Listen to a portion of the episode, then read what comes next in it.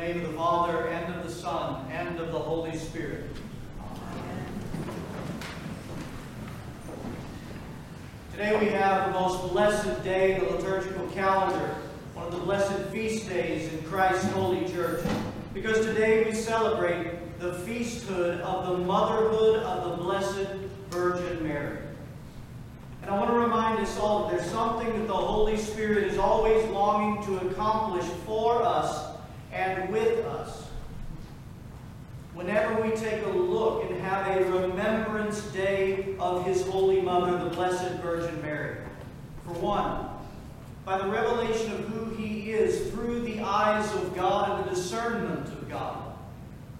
The Holy Spirit really wants to draw us ever and ever into a greater love and honor and respect of His Blessed Mother, to grow in that towards her, for she is wondrous in what God chose her for and used her for and what she does on behalf of us. And secondly, our Lord always wants to show us through her life, who she is, wants to show us more and more about who we are as God's people, who we are as the church. Because the church, from the earliest days, is always taught that when we look upon the Blessed Virgin Mary, the Mother of God, we see ourselves. She is the picture of the church, and there is much that we can learn from her and from her life. And when we consider her motherhood that we celebrate today, there are many things that we could look at, countless things that we could look at regarding her motherhood. I mean, you heard in the Gospel today, from the Gospel of St. Luke in chapter 2, that when the Holy Family had traveled with family and others and friends in a big caravan, they came into Jerusalem, as all Hebrews would do, once a year to celebrate Passover. And so they celebrated Passover, offering their sacrifices, and then it was time to leave. And they left, but they didn't know something. That Christ our God, her blessed Son, was not with them. And they'd gone a day's journey away from Jerusalem when they realized this. Can you imagine? Yet many of you moms can. Can you imagine the horror and suffering of a mother? Much less a mother and a father when they're a day away from their child, 12 years old, in the big city as it would have been considered, Jerusalem. So we remember her motherhood, even in just the pure motherhood of her son, the love that she had for her son. But this is not going to be our focus today regarding her motherhood. We're going to talk about something that's not often talked about as far as teaching within this particular day, but it is worthy of it. And that is this. The church, from its earliest days, very early in the life of the church, understood the Blessed Virgin Mary to have the honored role of Queen Mother.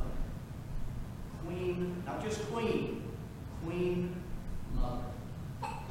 Queen of her Son, to the Son, who is the King of Kings and the King of His kingdom. And let me be very quick to remind us all, not that we need it, but especially if we have visitors here today, to remind us all that when we see the Blessed Virgin Mary called the Queen Mother, that she is not co-equal with Christ, her Son. She is not co-equal with the Holy Trinity. This is not at all what this place of honor that she holds means. Not at all. But the Queen Mother, the role of Queen Mother, has a most beautiful and eternal role that she has been granted by God Himself. And that's what we look at today. When you hear the term Queen Mother, my prayer beyond this day and for every day forward, when you hear the term Queen Mother, I pray that two words will come to your mind, two ideas about the Blessed Virgin Mary. The first word is this: honor. A place of honor God has most certainly given to His Blessed Holy Mother as the role of Queen. Is a place of honor. Remember the word honor. Secondly, when you hear the phrase Queen Mother, I want you to remember this word: intercession. Prayer. Before the very very throne of Christ our God. Because these are the things that make up the blessed role of the Queen Mother, as she has been taught in the church. And she has been taught this in the church. We see in Scripture she is referred to as Queen. We see her pointed to in the Old Covenant as Queen Mother. We're going to look at both of these today. And let me give you something else. You'll see in the ancient prayers and hymnology of the church that at times she's referred to either as Queen Mother, another phrase you'll see is Queen of Heaven. They are synonymous terms. So don't get confused by the two. They both mean the same thing. So as we explore the Blessed Virgin Mary today in that honorable role that she has been given of Queen Mother, we seek to see the honor bestowed upon her by the King, Christ. And secondly, we seek to learn a bit about ourselves in our role as a kingdom of priests to intercede for the life of the world before the very throne of God. Because we see this with her. As I mentioned a moment ago, the church expressing the revelation of the Blessed Virgin Mary as Queen Mother, it goes back to antiquity. That includes Scripture as well as the teachings of the Fathers, and we see it in the early councils of the church by 500 when they were combating heresies and false teachings. We see this come up in the phraseology and understanding of the church. We're going to begin with Scripture.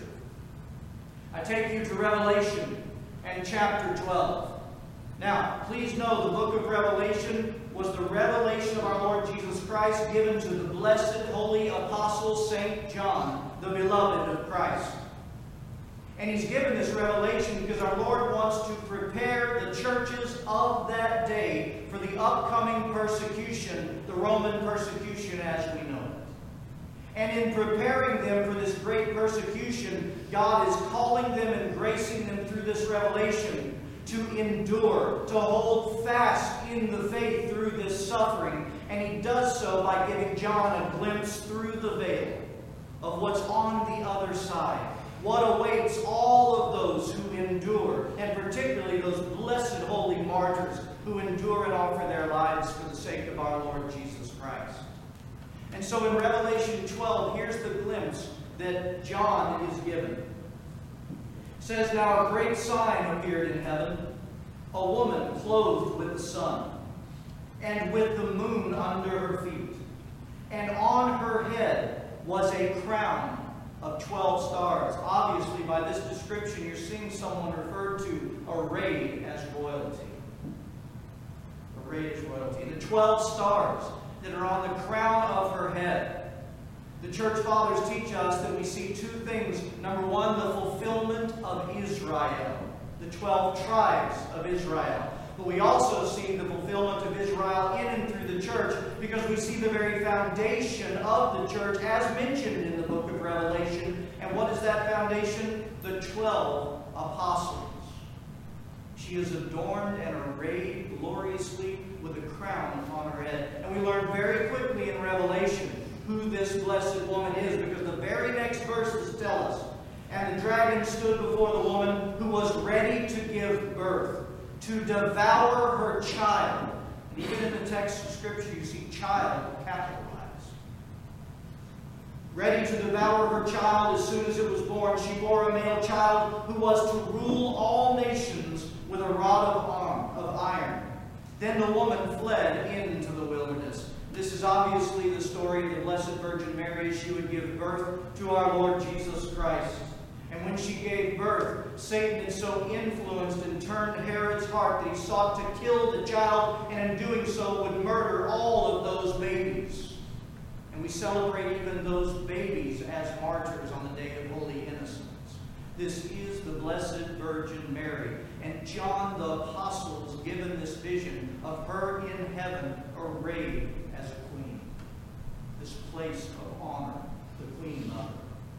And the role of Queen Mother is also in Scripture foretold in the Old Covenant through the Davidic line of kings, the line of King David, the throne that David sat on. We also see the role of Queen Mother in the New Testament at Jesus' first miracle, at the wedding of Cana. We're going to look at both. First, the Old Testament. Now we all know that the prophecies of Jesus Christ were this, that the Messiah would come and he would sit on the throne of David. He would be the fulfillment of the Davidic kings. But how many of you know that in the line of the Davidic kings, who was it that was given the honor of queen? Because it was not the wife of the kings in the Davidic line. That's European monarchies, where the wife is the queen. Guess who it was? The mother of the king was considered to be the Queen Mother and held that place of honor bestowed on her by the king himself. And I want you to see this because we see it clearly with Bathsheba, wife of King David. And King David, we will see, has just died.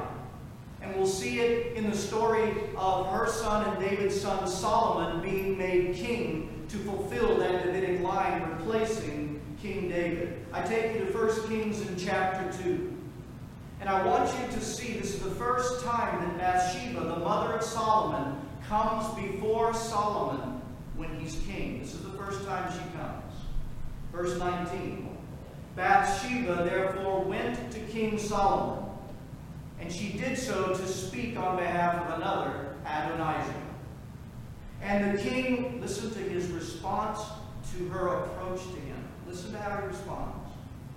And the king rose up to meet her and bowed to her, an act of honor, and sat down on his throne and had a throne set for the king's mother. So she sat at his right hand. Isn't that beautiful? The king honors his mother, sets a throne at his right hand, and that is her place of honor as the Queen Mother in the Davidic line of kings. And we see her role of intercession there, but we see it even more clearly in the wedding feast at Cana from the Gospel of John in chapter 2. We see her in the role of true intercession before her Son, our Lord and God. We remember this story, that our Lord and his mother were present at a wedding in the town of Cana. And during the wedding, they run out of wine. And Mary has compassion on the host of that celebration because they run out of wine. It would have been an incredible embarrassment to the host. And secondly, she has compassion on all who are there, that are there to celebrate with great joy this blessed wedding. So what does she do? The Blessed Virgin Mary goes and intercedes for them. She goes before her son, and she tells him the story. They have run out of wine, pleads with him to help in the situation. And Jesus responds to her, "Woman, what does your concern have to do with me? My time has not yet come." And the church fathers are very quick to teach us that our Lord was not dishonoring his mother. Rather, our Lord is bringing something further out of his mother regarding that which she will be and become. And we know that because our Lord's mother doesn't leave in shame having been rebuked by her son. What does she do? Instead, she goes further. She takes the servants of that wedding feast, and what does she do? She brings them directly before her son. And she tells those servants, do whatever he says to do. And then we're told that our Lord, showing honor to his mother, he grants the request, and the miracle of the water changed into wine for the blessing of all, by her request and his own compassion for the situation. The first miracle our Lord Jesus Christ ever did, glorifying God on the earth, was done in conjunction with the very request, the very intercession of his holy and blessed mother. Her role as Queen Mother, being present with her son. This is her role, being present with her son and bringing all of those she has compassion for by prayer before her son and praying that he shows mercy and grants them everything that they need for their life and salvation. We proclaim this to be her role in all the great Marian anthems of the church that we sing at the end of Vespers and we sing at the end of Matins every Sunday. I'll give you just two of them and I will summarize and not read you all the words so you understand the meaning of what we're singing. During Easter time, the blessed season of Easter, O Queen of Heaven, again there's that phrase, Queen Mother. O Queen of Heaven, be joyful because He, whom thou so meekly hath bearest, hath arisen as he promised. Pray to us for the Father. Pray for us to the Father. In Trinity time, we say these words, we sing these words, and again I'll summarize. Mary, we hail thee. And by the way, my friends, never get confused. Saying Mary, we hail thee doesn't mean Mary, we worship thee. I mean, for goodness gracious, if you're in New York and you hail a cab or you worship in a yellow vehicle, it's ridiculous. When we hail something, we're asking for its attention. If I hail you, I want you to meet with me. I want you to hear me for a moment. Huh? Mary, we hail thee, Mother and Queen Compassionate. And then we go on to describe our situation that we're bringing before her, because we who are mourning and suffering as we journey through this life in this wilderness, at this time, we ask her, intercede to your Son on our behalf in the midst of this time of existence and suffering on our way to salvation, being saved. Pray for us, intercede for us, and listen to these blessed words. And when our earthly exile has ended, show us Jesus. Show us your Son. Why did we say this? Because everything she does, you even see it in the icon with her gestures. Where is her head leaning? It's not calling attention to herself. It's calling our attention to go from her to be able to gaze upon her Son, Christ, our God, our life, and our salvation, and our resurrection. And therefore she brings us in prayer to Christ, and she intercedes for us, and when we pass through that veil, she will show us her blessed Son, Jesus Christ, and we will be in eternal awe over what we see and experience at that point. This is the role of the Blessed Virgin on behalf of all of God's people. And I tell you that she's the first of us. Remember what I said. When we take a look at the Blessed Virgin Mary, every time we see something of ourselves. What is it that we see? I'll tell you what we see and what we need to really lay hold of and remind ourselves to begin by grace to walk in the blessed role that each one of you and myself, being filled with the Holy Spirit, is now given in the kingdom of God. And it is one of the most important roles. Your role is a kingdom of priests. A kingdom of priests that not only offer themselves and the praise to God Most High, who is well worthy of it, but also a kingdom of priests that offer before God intercessions for the life of one another and for the life of this blessed world that is in such need of redemption and salvation, and to have Christ our God revealed to them. And my friends, I cannot think of a more important time. Not that there's ever a less important time, but I can't think of a more appropriate time that we begin to daily take up the mantle of the role of priests who intercede, bring before God all of the suffering and broken souls of this world, lifting them up to God, just as the Blessed Mary does. Lifting them up before God and pleading God's mercy, pleading God's revelation, pleading God's healing of every blessed soul, that they might be saved and enjoy the peace and the joy of the kingdom of God.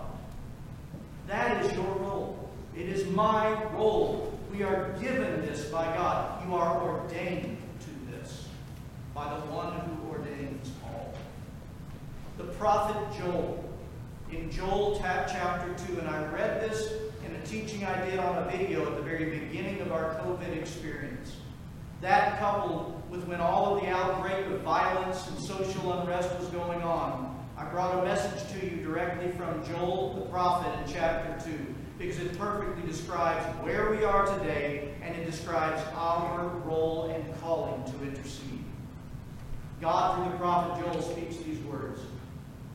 Now therefore, says the Lord, turn to me with all your heart, with fasting, with weeping, with mourning. So rend your heart, not your garments.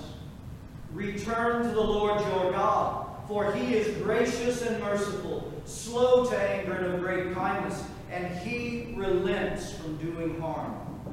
Consecrate a fast, call a sacred assembly, sanctify the congregation, assemble the elders, and then here's what we do when we're assembled.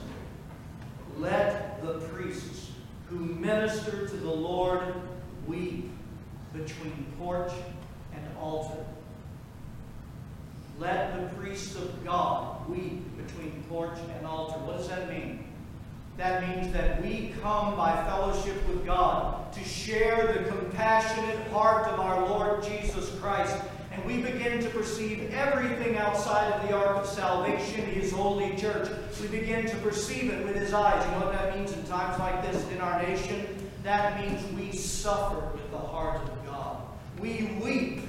We weep over the death and the destruction, the violence and the anger and the hatred. But what does the holy priesthood do with that compassion and that great pain within us? We raise it before the throne of the Son of God. We intercede, pleading with God that he would touch all of this, that he would touch every soul and redeem it and bring it to peace for its anguish. Do you hear the heart of God? This is your role as intercessions. It's my role. And I sent you out an email 2 days ago with a prayer that I am asking for every single one of us to pray at least in one of the hours of prayer each day. It is our Orthodox prayer for a nation at a time of civil unrest. And if you have read this prayer that I sent to you, you would have seen, and if you haven't, you will. You would have seen, tell me, if it doesn't cover everything that's going on around us and bringing it before Christ, that it covers his will over all these things. My friends, let us honor and love our Lord's Mother, because our God does. He's the one that gave her this place of honor and sent the Archangel Gabriel, who struck fear into so many people when he would show up. Remember, the Archangel Gabriel, when he comes to the Blessed Virgin Mary, he honors her. He honors her. Let's honor and love the Blessed Virgin, and please follow the leading of the Lord to walk in the mantle of your ordination as a kingdom of priests, lifting this extremely broken world before the only one who can heal it. In the name of the Father, and the Son, and the Holy Spirit. Amen.